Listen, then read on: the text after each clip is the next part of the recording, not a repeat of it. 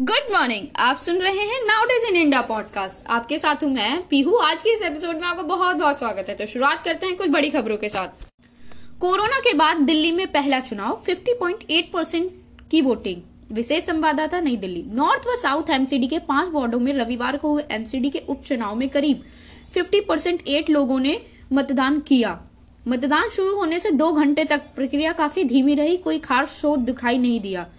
सुबह साढ़े नौ बजे तक किसी वार्ड में 6.5 परसेंट तो किसी में 9 परसेंट ही वोटिंग हो पाई थी। लेकिन दोपहर दो बजे के बाद मतदान की प्रक्रिया में काफ़ी तेज़ी आई और लोगों ने बढ़ चढ़कर हिस्सा लिया।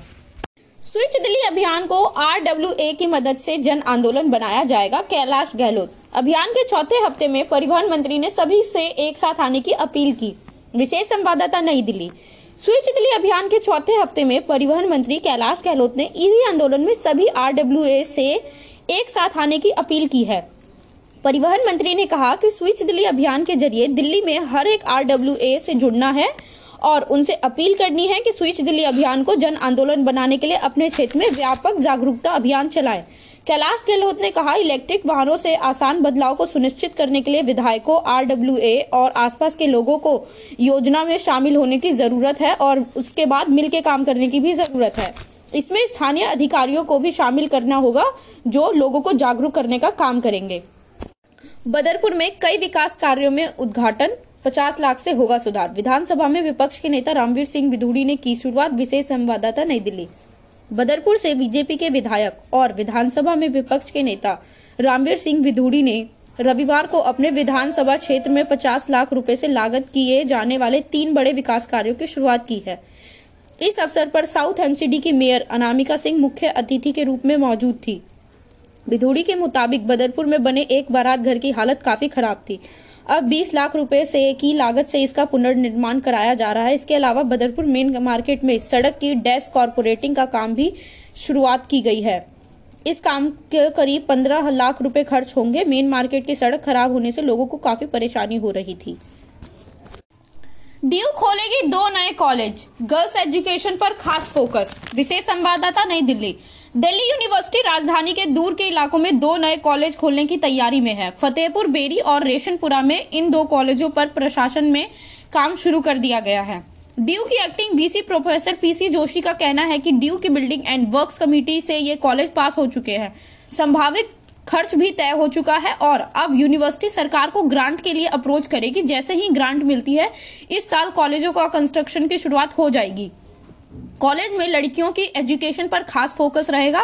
उन्होंने बताया कि कॉलेज के कैंपस में अकेडमिक यूनिट और कुछ डिपार्टमेंट खोलने पर अभी विचार किया जा रहा है।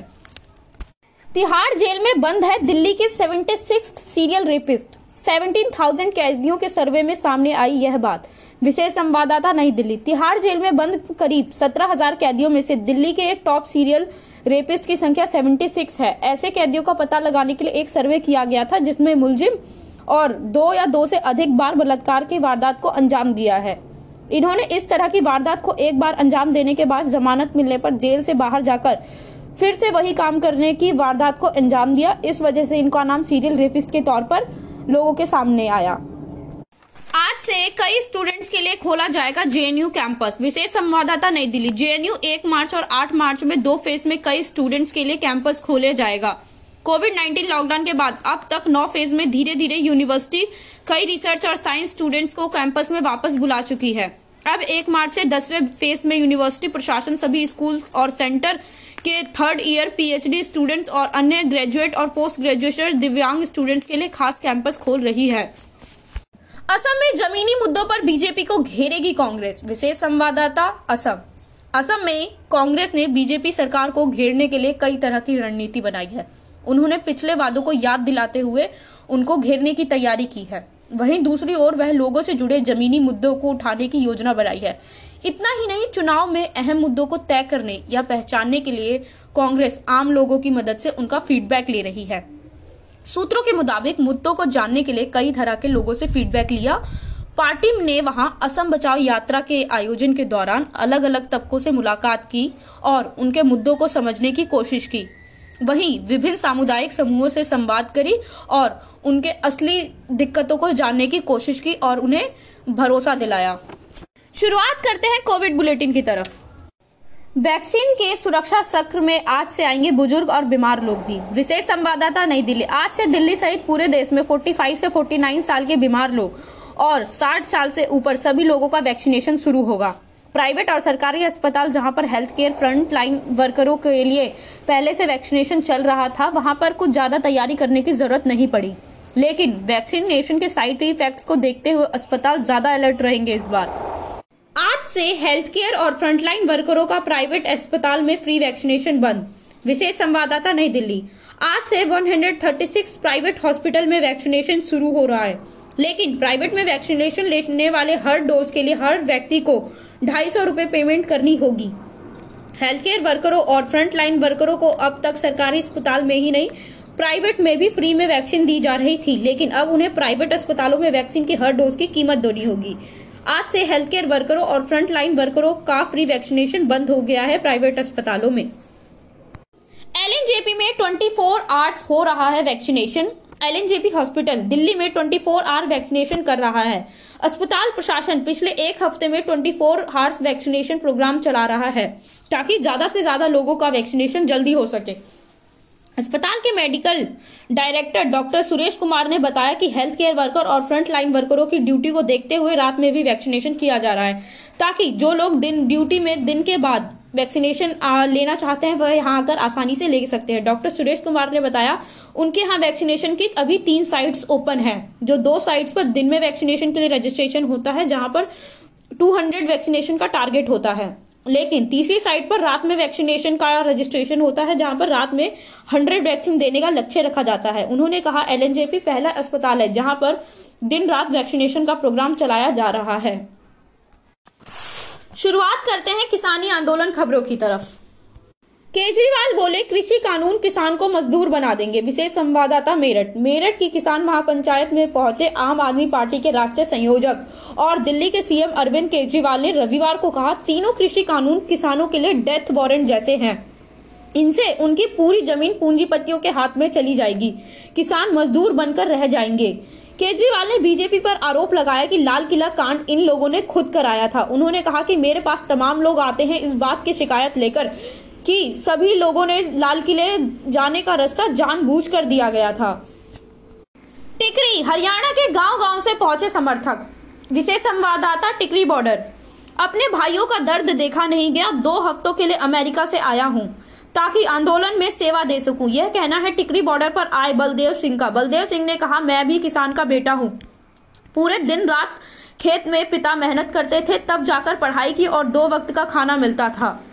किसानों का दर्द समझ सकता हूँ। यही वजह है कि दो हफ्तों के लिए मैं आपके संघर्ष में आपका साथी बनने आया हूँ। आगे भी किसानों को ज़रूरत पड़ी तो फिर से आऊँगा। टिकरी बॉर्डर, महिलाओं के जत्थे हुए शामिल। एकता मजदूर किसान, एकता जिंदाबाद और भाईचारा जिंदाबाद के नारे लगाए गए। महिलाओं के जत्थे में शामिल। पूनम ने कहा कि किसानों के इस संघर्ष में वह उनके साथ है। महिला किसान सुदेश गोयल ने बताया कि शनिवार को हरियाणा के निठारी, पनिहारी किनारे और चिमनी गाँव के साथ कई अन्य दूसरे गाँव से महिलाएँ आई हैं और वे रोज इस तरह बढ़ती ही जाएँगी। 8 मार्च को यहाँ पर बड़ी संख्या में महिलाएँ प्रदर्शन में शामिल होंगी। उन्होंने कहा कि एक नारी कोमल है, लेकिन कमज़ोर नहीं। किसान भाई के साथ कंधे से कंधा मिलाकर चलेंगे और अपने आवाज़ को बुलंद रखेंगे। शुरुआत करते हैं क्राइम रिपोर्ट की तरफ़। गोद में बेटी को लेकर स्नेचर से भिड़ी महिला। चाकू के वार से हो गई मौत। पुलिस ने दो को दबोचा। विशेष संवाददाता नई दिल्ली। ढाई साल की मासूम को गोद में लेकर महिला बाज़ार से लौट रही थी। साथ में उसकी माँ भी थी। तभी पीछे से स्नेचर आया और महिला के गले की चेन छीन कर झपट्टा मारा। लेकिन बेटी के आरोपी को पकड़ने की कोशिश की। खींचतान में बच्चा गोद से गिर गया। बचने के लिए महिला ने चाकू से वार किया और दूर स्कूटर पर खड़े साथी के साथ आरोपी भाग गया। महिला की अस्पताल में मौत हो गई। पूरी वारदात सीसीटीवी कैमरे में रिकॉर्ड हो गई है। इस मामले में पुलिस ने एफआईआर दर्ज कर गिरफ्तारी शुरू कर दी है। इस मामले में दो आरोपियों को रविवार को पकड़ लिया गया। इनका नाम मोहम्मद अकीबुल और शेख फरीदुद्दीन है। दिल्ली पुलिस कर्मी के गले से झपटी चेन, विशेष संवाददाता द्वारका। दिल्ली पुलिस की एक महिला कर्मी के गले से चेन झपटने का मामला सामने आया है। महिला ने शिकायत दर्ज करवाते हुए द्वारका नॉर्थ थाना पुलिस ने बताया कि वह 10 वर्षों से ककरौला गाँव में परिवार के साथ रहती है। शिकायतकर्ता अनीता ने बताया कि 24 फरवरी को शाम पाँच बजे पति के साथ पैदल ही घूमने ओल्ड पालम रोड से द्वारका जा रही थी। शौकीन वाटिका के पास बाइक सवार ने उनके गले से चेन छीन ली। शुरुआत करते हैं द इकोनॉमिक सेशन की। पेट्रोलियम प्रोडक्ट को जीएसटी में लाना अच्छा रहेगा सीईए विशेष संवाददाता कोलकाता। क्या पेट्रोल, डीजल जीएसटी के दायरे में आएँगे? यह आज की तारीख में पूरे देश के सामने सबसे बड़ा सवाल है। पेट्रोल, डीजल की बढ़ती कीमत लोगों को बहुत परेशान कर रही है। इस बीच मुख्य आर्थिक सलाहकार सीईए के वी सुब्रमण्यम ने पेट्रोल, डीजल को जीएसटी के दायरे में लाने का समर्थन किया है। हालाँकि उन्होंने कहा, इस पर निर्णय अभी जीएसटी परिषद को करना है। आर्थिक आंकड़ों से तय होगी शेयर बाज़ार की चाल। विशेष संवाददाता मुंबई। बीते हफ़्ते में शेयर बाज़ार की बिकवाली का भारी दबाव रहा और निराशाजनक माहौल रहा पूरे शेयर बाज़ार में। फ़िलहाल उभरता नहीं दिख रहा है। हालाँकि आगामी कारोबार हफ़्ते में प्रमुख आर्थिक आंकड़ों पर बाज़ार की प्रतिक्रिया देखने को मिलेगी। खास तौर पर बीते सप्ताह में आखिर पर जारी हुए जीडीपी के आंकड़ों पर बाज़ार की प्रतिक्रिया अभी आनी बाकी है। वहीं हफ़्ते की शुरुआत में सोमवार को मार्केट मैन्युफैक्चरिंग पीएमआई के फरवरी के महीने में आंकड़े जारी होंगे। मार्केट सर्विसेज़ पीएमआई के आंकड़ों बुधवार को जारी होंगे।